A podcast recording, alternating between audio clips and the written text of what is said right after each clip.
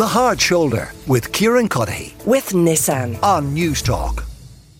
Now, we were talking a little bit earlier on the show about the Leaving Cert results. Uh, today, 60,000 students uh, getting them, and congratulations to everybody, whether it was what you were hoping for or not. Many of you will now be hoping to go on to college or university, though maybe you've got nowhere to live. And I would pity anybody in that situation. And I know my next guest does too, Father Shay Casey. He's the chaplain of the Technical University of the Shannon.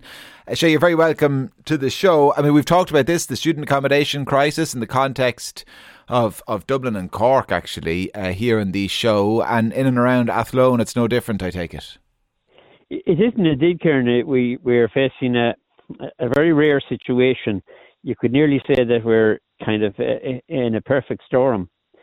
We've had uh, landlords withdraw um, normal student accommodation because of getting more money for housing refugees, and uh, I suppose there's more students coming on coming to us as well, and it, we just don't have it, the, the whole market has heated up enormously.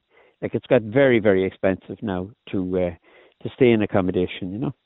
Upwards, like I've heard figures now of 800 euros a month quoted um, for a single room. And, and uh, that's beyond people's. What's what's the upshot of that, Shay? I mean, are people, you know, uh, people going to commute? They're going to stay at home. They're not going to go to college for a year or two. What's the plan?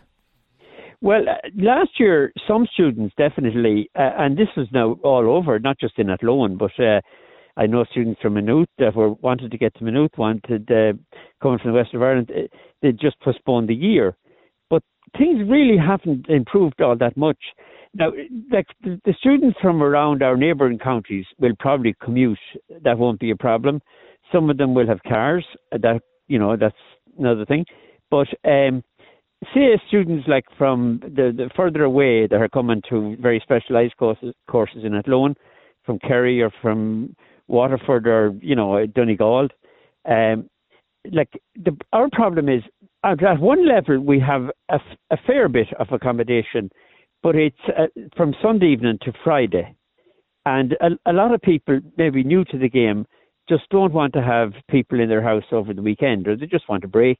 Yeah. Or they're maybe testing, they're putting their toe in the water, they're testing it.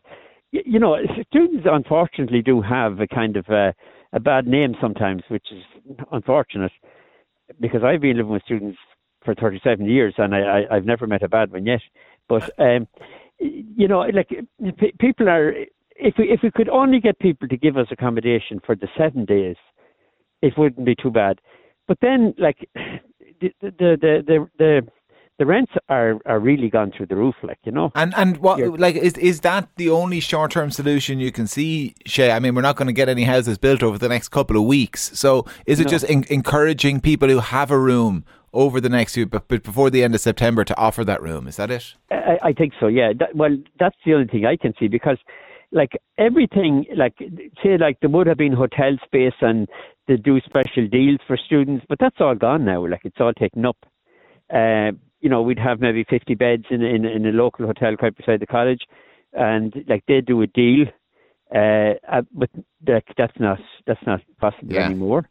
And um, like I'm not in any way, I'm delighted that the, that the refugees are here, and we're looking forward to having them on campus and you know helping them out as best we can.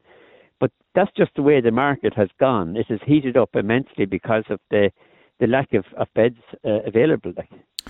Well, listen, Shay, appreciate your time and uh, thanks a million for explaining the situation so clearly to us in and around Athlone. Father Shay Casey is the chaplain uh, of the Technical University of the Shannon. One of our listeners is after getting in touch in this uh, suggestion from Eamon Ryan that uh, gas and oil boilers are going to be phased out. They won't go into any new builds, uh, is the plan. And beyond 2025, if you've got to replace your gas or oil boiler, you won't be allowed. You're going to have to put in uh, something more energy efficient. I consider myself an environmentalist, says this listener, and I am just dismayed by the Greens.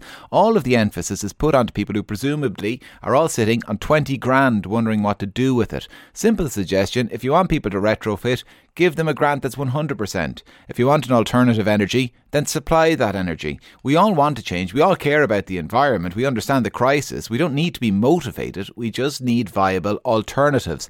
All the focus of the Green is about putting the blame on the citizens. Do you agree? with that texter 53106. After the break, Henry McKean has been stateside taking the temperature of the nation.